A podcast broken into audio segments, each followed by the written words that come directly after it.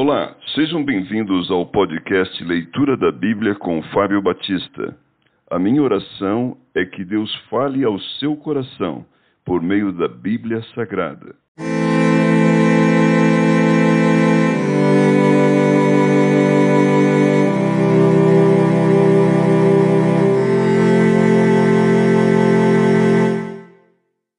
O livro de Primeira Crônicas. Por que ler este livro?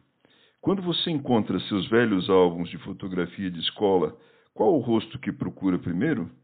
Provavelmente o seu, ou pelo menos o dos amigos mais chegados. Existe uma necessidade universal de se sentir parte de alguma coisa. Os israelitas não eram diferentes. Os livros das crônicas mostraram aos israelitas como se encaixavam no plano de Deus. Esses livros mostram os princípios de como pertencer a Deus. Quem escreveu o livro? Tradicionalmente, pensa-se ter sido Esdras quem escreveu crônicas, porém, um sacerdote ou um levita desconhecido pode muito bem ser o autor. Quando e por que foi escrito?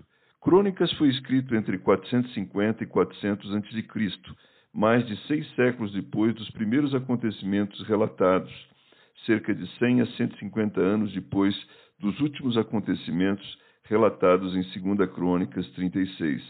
Os dois livros, um a princípio, reexaminam a história de Israel. Sem dúvida, o propósito do escritor era que os israelitas reconhecessem suas raízes santas e reencontrassem sua herança. Que período da história ele abrange? Primeira Crônicas repassa os registros genealógicos do começo da história registrada até depois do exílio babilônico.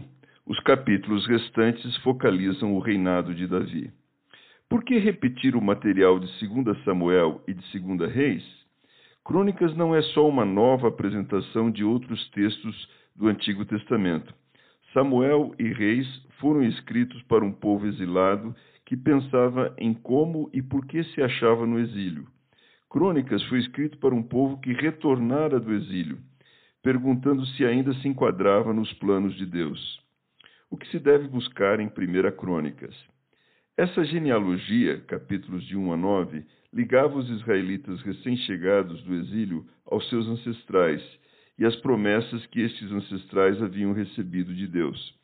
Fique também atento ao papel de Davi de levar Israel à adoração de Deus e procure meios de melhorar a sua adoração.